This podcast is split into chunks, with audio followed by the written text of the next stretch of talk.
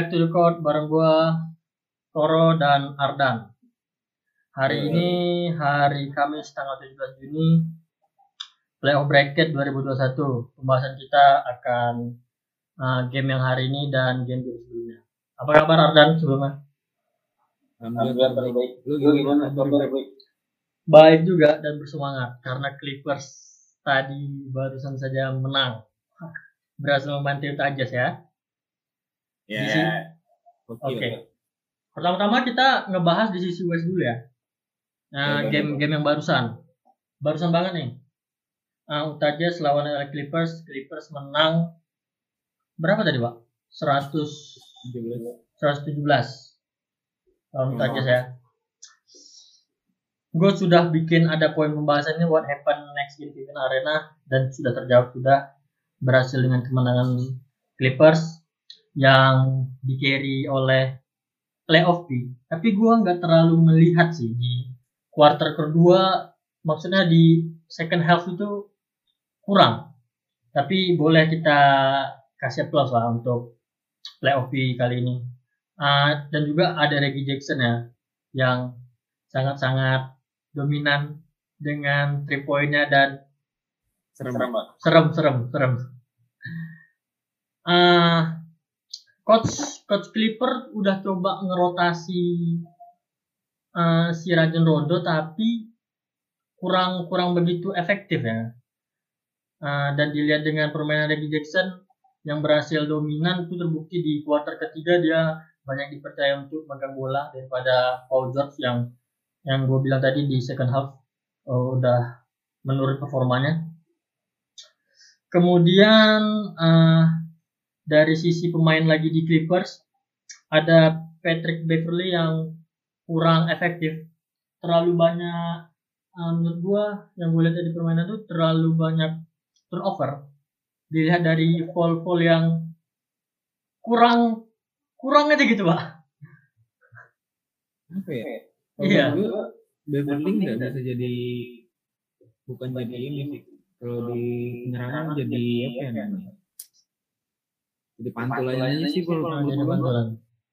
Mungkin mungkin karena ada efeknya udah conference semifinals jadi emang intensitas dari wasit sendiri itu lebih sensitif.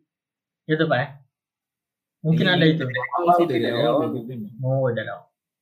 Gue kelihatannya itu sih jadi kurang efektif aja itu Patrick Beverly kalau dimain di rotasinya kalau ada Reggie Jackson jadi lebih dominan gue melihat Reggie Jackson sih karena emang bagus. Dengan kepercayaan dirinya dan kemudian ada yang menarik nih ada Man. Man Man itu dia masih muda kan? Udah season keberapa sih dia di Clippers? Gue kurang tahu juga. Pertama. masih pertama kan? Berarti dia rookie ya? tahun.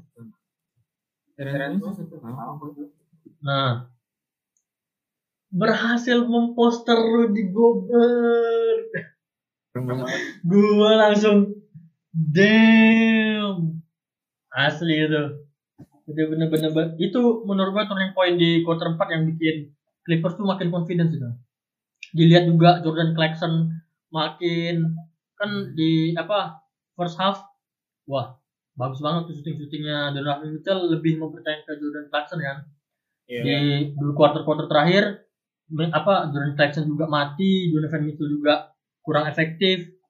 Ditambah lagi dengan Clippers yang makin tajam ofensifnya. Wah, bagus banget itu momentum itu. Tapi tadi yang agak serem tuh di Jazz pas si ini siapa? Clarkson di quarter tiga. Nah, itu wah gue gue udah nih gila. Jordan Clarkson udah mau banget tapi ya menurut gue terlalu maksain ke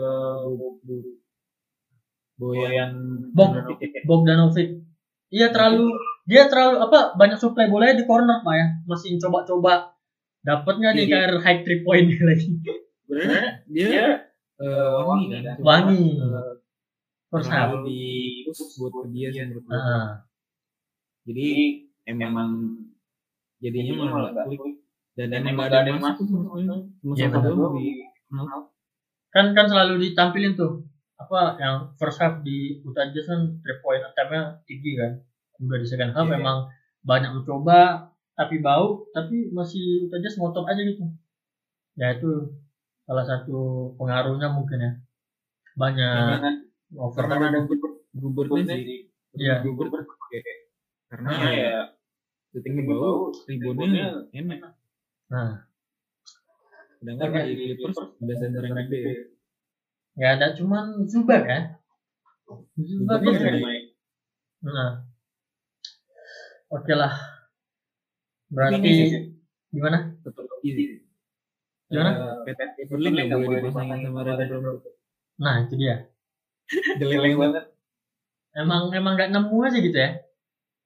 Nggak nggak ini apa namanya? Eh, ibaratnya Rondo kan eh, pemain yang tipikal jadi playmaking ya. yang ngebantu serangan merancang tapi kalau sama Beverly kan Beverly nggak bisa finishing. finishingnya kurang jadinya ya hancur. Tadi di babak pertama.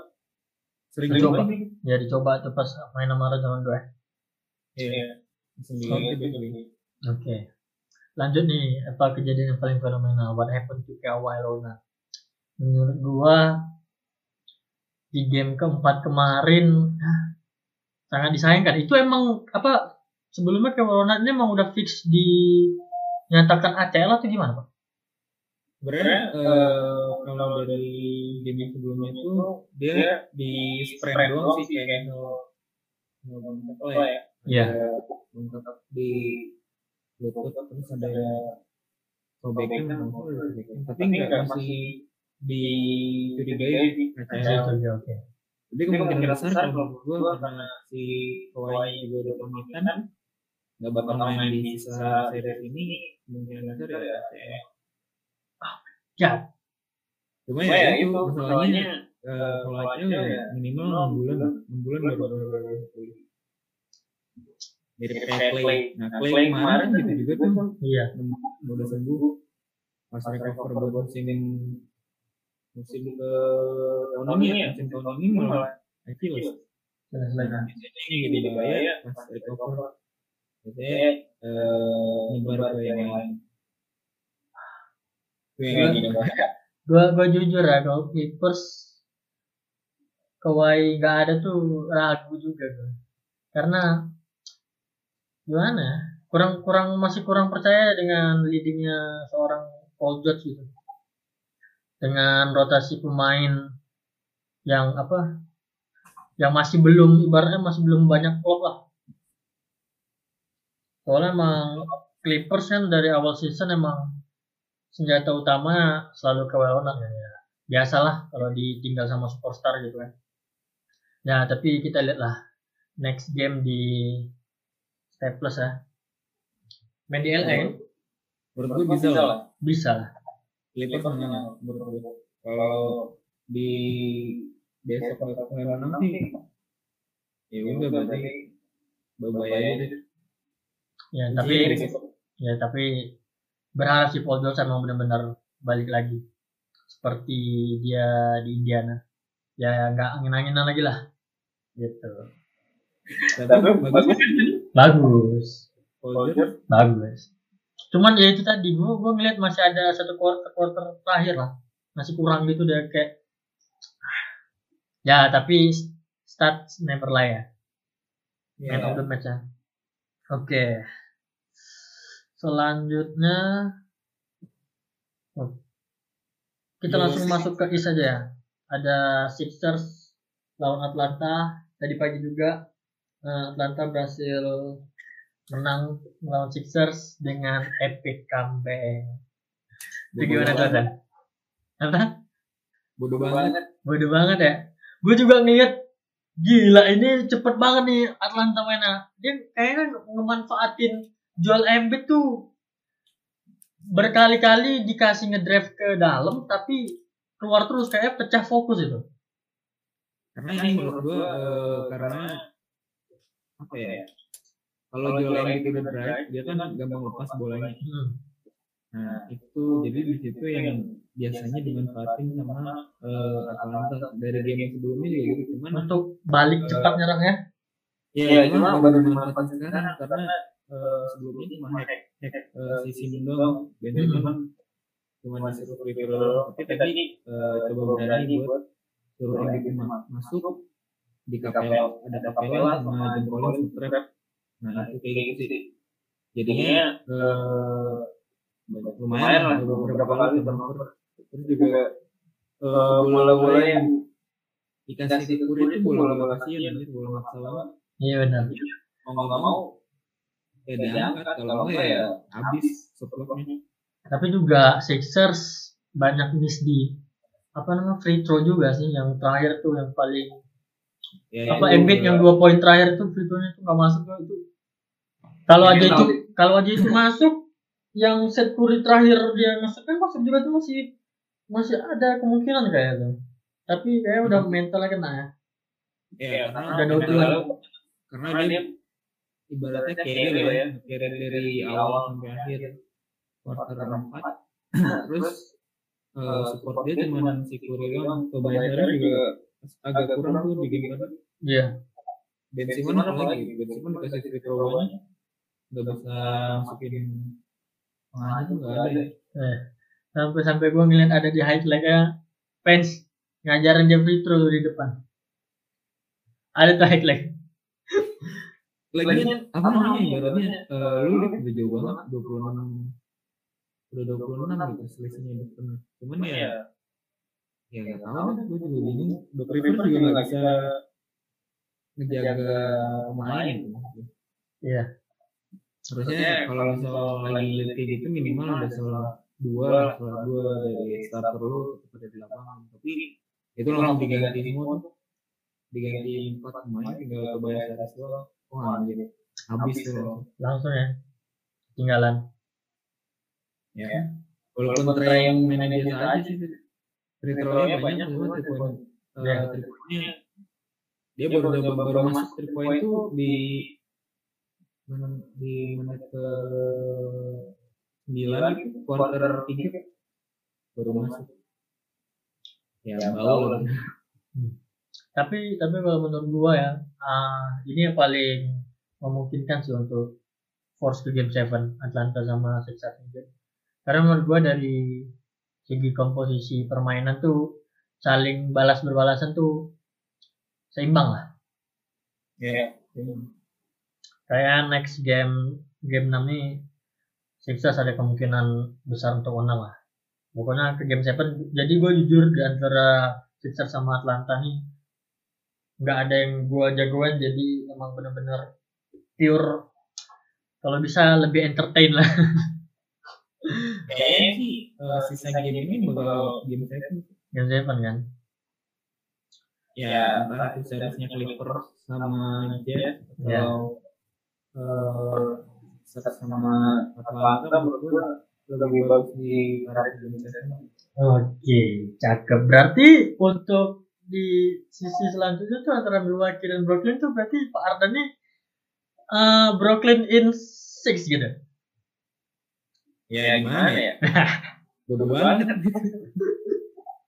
tapi tapi nah oke kalau kalau udah lanjut kita ngebahas ke Milwaukee dan Brooklyn tapi menurut gua Bucks pasti ngakalin lebih keras lagi. Pasti lebih banyak double teamnya ke Kevin Durant. Nah kalau kalau kita misalkan opsinya kayak gitu PJ Tracker itu kan masih kurang lah untuk ngejagain Kevin Durant kan? Kalau selalu Kevin Durant ini bakal di double team opsi selain Kevin Durant ini siapa kira-kira menurut partner kalau bakal kalau kejadian oke kalau ini di double team cuma menurut gue masih ada eh Shamet ya? kemarin. Nah. Ada Harden juga kemarin main. Ya nah Harden cedera menurut gue eh ini masih bahaya. Makanya banget tuh. sampai si yang ngejagain siapa ya? Jerome Holiday kan Jerome Ya, benar. ngejagain. Ya gue siapa ya? KD kalau di team Bruce Brown mungkin atau si Jeff Green kemarin kan Jeff Green ya ya ya, itu. Ada di apa di interview sama Kadi juga. Dia masih Iya, menurut gue nggak bisa. Nggak bisa. Kalau double team kalau main sama KD ya. Hmm. Kalau double team menurut gue lu bakal membuka ruang. Itu justru poin positif lah buat Brooklyn. Nah menurut gue kalau mau ya main trap. Tapi jangan didagutin kayak misal terang-terangan gitu Dan eh Giannis harus menjaga KD jangan Tucker terlalu pendek. Tapi tapi aku terlalu berbahaya menurut gua kalau misalkan Giannis tuh eh, nggak ada di pen area. tapi lu punya Brook Lopez Tapi kalau menurut ke- apa pengamatan gua Brook Lopez tuh kurang sih pak. Sebenarnya kalau kalau ini apa namanya eh, starting five-nya Bucks ya Hmm. itu salah satu yang eh, panjang juga nih menurut gue ya? punya center Brook Lopez forward forwardnya Giannis small forwardnya ada PJ Tucker shooting guardnya antara Vincenzo sama eh, Konato Konato Konato Konato sama Holiday itu kan tinggi tinggi semua cuma ya minusnya kalau menurut gua di ini sih apa namanya? Eh, kadang telat aja. sih Ya, untuk tetap ya. Oke. tapi lebih penting sih ada di Vincenzo ya. Cuma belum sembuh aja. sih Hmm. lumayan banget. Tapi kalau menurut apa? eh, menurut gua nanti bakal di game 6 itu Kevin Durant kayaknya bakal lebih banyak makan bola. Kemudian kalaupun emang Kevin Durant dijaga lebih ketat, pasti opsi terakhirnya kalau nggak James Harden yang jadi pure shooting guard yang selalu nyari uang, eh, ya bakalan ada Black Griffin yang selalu nge-cutting untuk masuk ke pen area. Gitu sih pak. Rotasinya pasti bakal kayak gitu. Tapi gua pengen sih ngeliat James Harden tapi dia nggak bisa juga ya di push ya dia kemarin apa sih yang kumat? Hamstring. Dia Ah. kemarin aja dia main cuman eh, megang bola sampai tengah. Iya. Terus passing ke KD dia nunggu di tengah atau di wing. Karena dia nggak mungkin masuk ke dalam kalau di kontak sama pemain lain habis nih kumat lagi udah. Ya. hamstring. Makanya dia main aman kemarin. Main cuma di paint eh main di outside benar-benar di luar dia. iya iya aduh dan juga ya gimana? Kasihan sih. Dan bodoh juga Bucks harusnya sih menang ya. Udah jauh juga. tapi udah kebukti lah. Di interview abis gamenya Giannis bilang ya emang Kevin Durant the best player sekarang. Gitu. Gua eh, apa ya? Eh Giannis nggak berani ngambil ini nggak berani ngambil resiko kalau mau menjaga dia karena harusnya dia berani ngambil. Malah dia menjaga Black Griffin Black Griffin mah paling dijaga Middleton juga udah cukup iya kenapa? Kenapa harus PJ Tracker? Gua gua nggak tahu. Kira-kira kenapa tuh PJ tuh ini apa namanya? Eh, lebar sih badannya. Oh I see. Sama kuat juga jadi eh, kemungkinan besar dia bisa nutup. Karena dia elite defender juga ya. Iya. underrated defender loh. Menurut gue. cuma ya itu kurangnya di panjang aja. Pendek kan dia cuma enam enam enam atau enam tujuh. Iya kan kalau kemarin tuh di Houston kan dia main jadi all around kan? Yang jadi saya yang masih eranya small ball. Ya kan? Ya jadi sebenarnya Iya. Gila. Bagus, bagus, bagus, bagus. Kemudian ada Kyrie yang di game 4 ya. Ferry udah kayak ankle-nya Emang serem pak, emang jatuh dia tuh. Dia mau apa under basket, lompatnya tinggi emang. Ankle kiri ya? Bisa ke kiri ya? lupa warna kiri cuman Nah, eh, itu sih bahaya. kayaknya lama sih. Lama itu. Gila, gila. Tapi itu Giannis nggak sengaja ya, emang dia mau box out kan, emang box out. Itu Iya, mau ambil rebound ke dia. Iya, untuk untuk badannya Kyrie tapi pas Kyrie-nya jatuh pas di kakinya Giannis dan nggak nggak ini apa namanya? Nggak nggak sempurna jatuhnya nggak sempurna lah emang gini ya. nggak maksudnya ini loh. maksudnya dia punya ruang nih masih ada ruang sedikit tapi dia jatuhnya miring kakinya. Wah, dan em, itu sih ada kamu ya angle dan Kyrie punya punya riwayat angle. Fair- prayers up lah untuk Kyrie dan Leonard. Ya bukti bukti lah apa si LeBron juga speak up kan tentang tentang apa itu? Itu masalahnya apa tuh lu udah lihat gak pak yang LeBron speak up? Jadi itu ya? Nah di Twitter. Dia Oh, bilang itu kesehatan pemain gitu jadi eh gue lupa intinya aku cuma eh kalau nggak salah yang cederanya si Kawhi sih sama si Fitri kalau. Iya.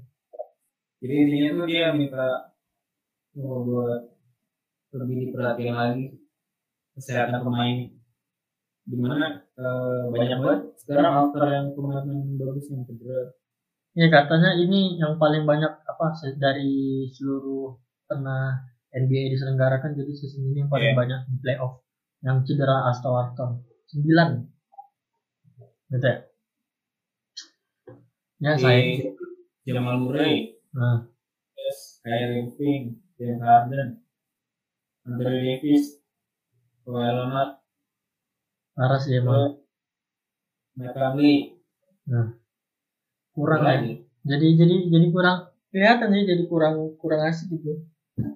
Nggak ada all star jadi nggak ya itu namanya juga olahraga ya pasti injury of the game. Dan ini juga sih terlalu pendek dia jadwalnya. nah itu. Kowe kan, nah. Kowe dan jarak waktunya cuma selisih satu hari setelah istirahatnya cuma sehari. Ya itu karena karena karena efek transisi juga ya pak dari dari pandemi ke yang udah mulai keluar dari bubble itu kemarin ya. Iya. Di bubble gitu kan selisih sehari doang. Karena emang nggak ada perjalanan. Kalau ini kan ada perjalanan jauh. Oke lah kalau begitu berarti kalau gue emang juga eh, mengharapin Brooklyn ini berhasil di game 6 lanjut kalau Parden juga ya game 6 aja Gue Brooklyn Iya, lihat besok lah. Kalau bisa game seven bagus, tapi kalau kelihatannya sih game six udah habis. gue gue bakal ngeliat lagi kayak ini jadi monster kayaknya soalnya Ya, soalnya- nah kita lihat ya kita lihat aja nih. Giannis mau ngambil resiko nggak? Kalau Oke. enggak ya, Iya. iya letter aja deh buat buat. Nggak mungkin bisa tembus kalau emang dia nggak mau ngambil resiko. benar benar benar oke deh ini juga gua ada bikin poin pembahasan special prediction. Phoenix Motherfucker Suns what a play 4-0 berhasil mengalahkan Nuggets. Itu emang udah sebelumnya emang diprediksi kayak gitu atau emang itu karena faktor luck 100% atau gimana kira-kira? Kalau menurut gua eh, diprediksi sebenarnya emang Suns bakal menang. Cuman eh, prediksinya di kebanyakan sih di game 6, game 6, Iya kan? game 5. Tapi ini 4-0 kan berarti eh, ada ada sesuatu dan ya menurut gua Jokic nggak bisa take over sih menurut gua karena ya berat banget take over sendirian.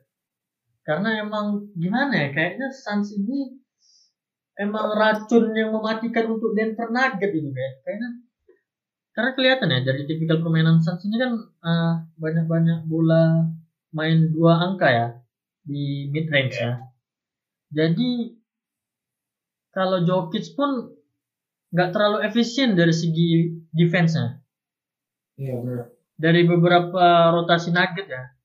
Jadi emang bener-bener kewalahan aja gitu dari segi defense nggak emang nggak bisa nahan tuh ofensif dari Suns dan juga ada ya faktor momentum ya dari Phoenix Suns ini juga yang perdana masuk playoff yang makin di tiap game Devin Booker sama Chris Paul chemistry-nya makin dapet dengan DeAndre Ayton juga. Supply bolanya cantik banget. Ya ya itu sih faktor momentum sama faktor luck tadi Dan ini sih menurut gua eh, komposisinya tuh pas gitu. Iya. pemain starting kayak misal eh, kalau mau di perimeter ada tiga pemain yang bisa perimeter defense. Jack Roder, Jack Roder malah bisa inside, Nah. outside. Terus ada Bridges bisa dalam sama luar juga. Terus Booker juga lumayan bagus lah kemarin di Iya. perimeter. Terus kalau lu mau eh, main pen area ada DeAndre Ayton. Mm. Kurang apa? Tapi yang Lagi ya point guard-nya si Chris Paul udah kayak setan. kemarin. gila. Itu kan gue gue gue yang paling yang paling udah suka ngeliat itu mid range di tengah pak di garis free throw tuh dia bawa sedikit bawa sedikit ke wing masuk ke free throw depan mundur sedikit nah, itu itu hafalan ya. iya hafalan dari dari lama atau enggak atau enggak dia nahan sedikit dan bentar belakangnya kalau misalnya ada yang jaga baru naik dia hafalan bener cakep sih emang tapi Cuma ya, ya gimana tuh cuma ya menurut gua eh, harus hati-hati sih. Kan eh, si Fitri udah cedera tuh di bahu kanan ya nggak salah. Iya. Nah itu agak bahaya sih. Iya sih dia Apalagi Iya. apalagi dia banyak playmaking ya. Kalau nyuplai nyuplai bola tiba-tiba kumat kan, wah jangan sampai lah, jangan sampai lah. Tapi gua tapi gua jujur sih, selain Clipper gua pengen sih ngeliat Phoenix Suns gitu yang ngangkat trofi. Itu bakalan wah keren sih. History Karena banget ya. Kan nggak pernah ngangkat trofi ya. Nah itu tadi. Ya itu kejadiannya terulang lagi kayak di Toronto. Gitu kan. Ya Toronto kan juga nggak gitu. Mhm. Tapi kalau Toronto sih waktu banget sih. Iya hoki itu hoki. Waktu Emang. banget itu. Dengan siapa? Yang Spicy P? Siapa namanya? Lupa gua. Ah, Pascal sih. ah Pascal Siakam. Itu emang season itu wah ngeri kali mainnya. Dia, dia lagi bagus banget Nah. pas itu dan menurut gua eh ya namanya musibah kan cedera. Ya begitulah. Tapi mending ya, mending Brooklyn ya cedera di awal gini masih agak jauh. Itu di final cedera gila. Parah sih. Kasihan. Cederanya kan Nah itu tadi. atau juga setelah CL. Kasihan sih itu apa? Peringkatnya siapa pak? Aduh lupa gua. Bukan point guard, eh, Toronto. Kyle Lowry. Nah, kalori. Kasihan Apa? dia. Nggak bisa lah, nggak ada nggak ada finishingnya juga. Dia kecil banget. Gitu ya. Sebenarnya eh Toronto lagi bagus ya menurut gua di di akhir-akhir tuh bagus. Karena pas dimasukin Gary Trent Junior itu Ya. itu lumayan bisa ngangkat tim. Ya tapi ya baik lagi nggak ada pemain yang pure scorernya karena ya semuanya eh base-nya base on defense sama playmaking doang nggak ada shooter yang bagus. Oke. Velvet, Red Velvet lagi. Fred, Fred, Fred Fleet. Shooting itu bagus juga tuh. Shootingnya.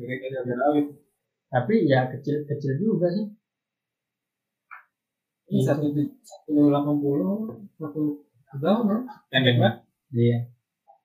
Tapi tapi kalau ngebahas tentang uh, Phoenix Suns nih, itu ada beritanya tuh uh, Chris Paul dites COVID-19 tuh pak, masuk.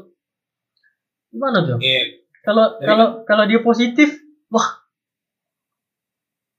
Kan dia positif kan. Eh, Iya. Positif positif tapi menurut gua ya untung lah baru ketahuan sekarang karena masih agak jauh lah. Iya. Kita ya empat lima hari lah.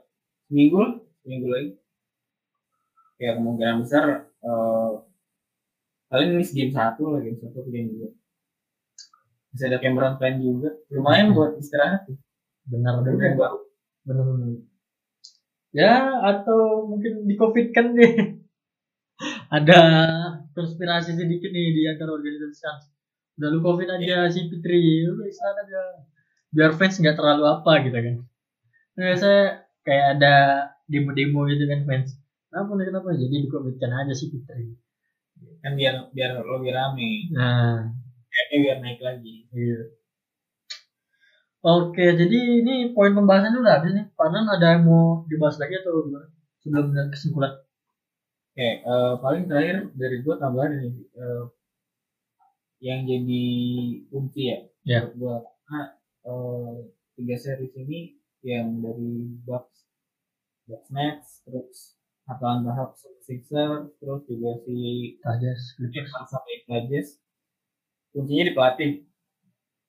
Benar benar. Ini ya sisa dua game lagi tuh menurut gua tinggal pelatihnya aja sih. Gimana? Karena ya pemainnya menurut gua eh, gampang lah kicking kecuali emang lagi bawah aja gitu. Nah itu yang biasanya yang diuntungkan menurut gua eh, kalau Clippers sama Utah pelatihnya Utah pasti lebih untungin dan Snyder lebih bagus. Terus juga si eh, Atlanta kalau Atlanta sama Sixers sebenarnya eh gua rada kurang suka sama Doc Rivers karena dia nggak bisa ngejaga pemain si pemain ya terlalu apa ya resiko banget lah gitu. Barbar. Udah udah untung menang nih tapi dia malah melepas pemain-pemain bagusnya di, diistirahatin tapi nggak secara bergantian. Makanya gampang hancur di quarter 3 atau 4 Terus kalau di net sama Bucks nih pelatihnya eh, justru lebih bagus Bucks ya tapi pemainnya kalau di sini pemainnya nih pemainnya yang masih belum kurang lah kurang gitu komitmen dari kesehatan Apa? kalau di Nets ya Net Ya, kalau net, net sih eh, ya Steve Nash udah pernah megang jadi asisten dan jadi staff beberapa tim gede. Jadi menurut gua lumayan lah. Tapi ya baik lagi. Eh, harusnya sih kelihatan ya semenjak nggak ada Kyrie sama Harden, jadi masih bisa berfungsi dengan baik. ya faktor dari MVP dan winning title udah nggak bisa bohong lah. Udah banyak pengalamannya. Udah makanan sehari-hari gitu. Oke lah kalau untuk dari kesimpulannya kayaknya tadi Pak Arden udah ngejelasin ya. Ada yang paling berpengaruh itu dari sisi pelatihnya untuk memanfaatkan momentum di mana rotasi play, playernya dan lain-lain. Kayaknya kita langsung aja ke kesimpulan ya. Dari West itu tinggal ada satu game ada Utah Jazz sama LA Clippers. Tadi kalau dari gua sendiri gua percaya Clippers bakal menang di game ke-6 kalau Pardan juga percaya seperti itu kan? Di game 6 kemudian ada di East ada di Philadelphia dan Atlanta Hawks itu bakal force ke game ke game 7 karena dari segi permainan dan komposisi eh, offensive defensive dari segi mentalitas juga ya 50-50 lah ya. Jadi kita berharap lebih entertain aja itu untuk di game ini ya. Ya. Karena ya kalau kita lihat di Milwaukee Bucks dan Brooklyn Nets karena kita juga yakin ya di apa Brooklyn Nets ini bakal menang juga di game 6 ya kita berharap di Philadelphia dan Atlanta yang lebih entertain. Iya harusnya. Oke. Kayaknya udah cukup aja. Kita tutup kali ya. Iya. Oke. Makasih buat teman-teman yang nonton. Eh, kita cukupkan aja buat di episode 3 ini. Eh, see you later dan dari kami ciao. Oke, thank you.